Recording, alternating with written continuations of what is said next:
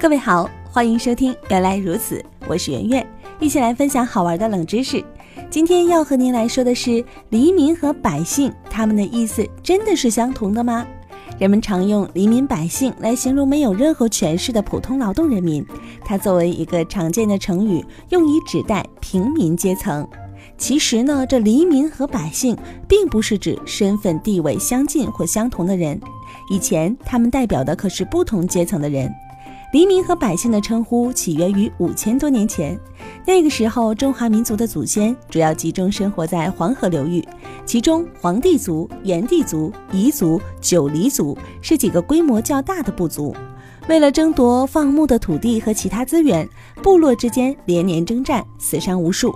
最后，黄帝和炎帝联手打败了实力强大的九黎族首领蚩尤。蚩尤兵败被杀之后，存活下来的九黎族士兵成了俘虏，他们就被称为黎民。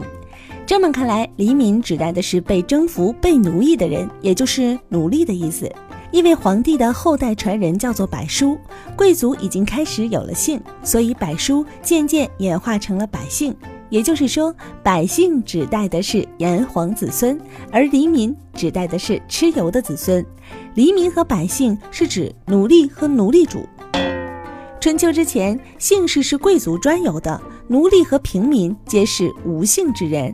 到了春秋晚期，由于产生了土地私有制，贵族人数越来越多。根据物以稀为贵的原理，他们的身份地位不断下降，很多没有封地的贵族加入到了黎民行列。百姓和黎民的界限渐渐地变得不明晰起来。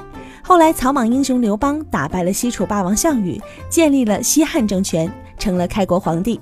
这也彻底打破了黎民和百姓的界限，于是黎民百姓就成了对劳动人民的统一称呼啦。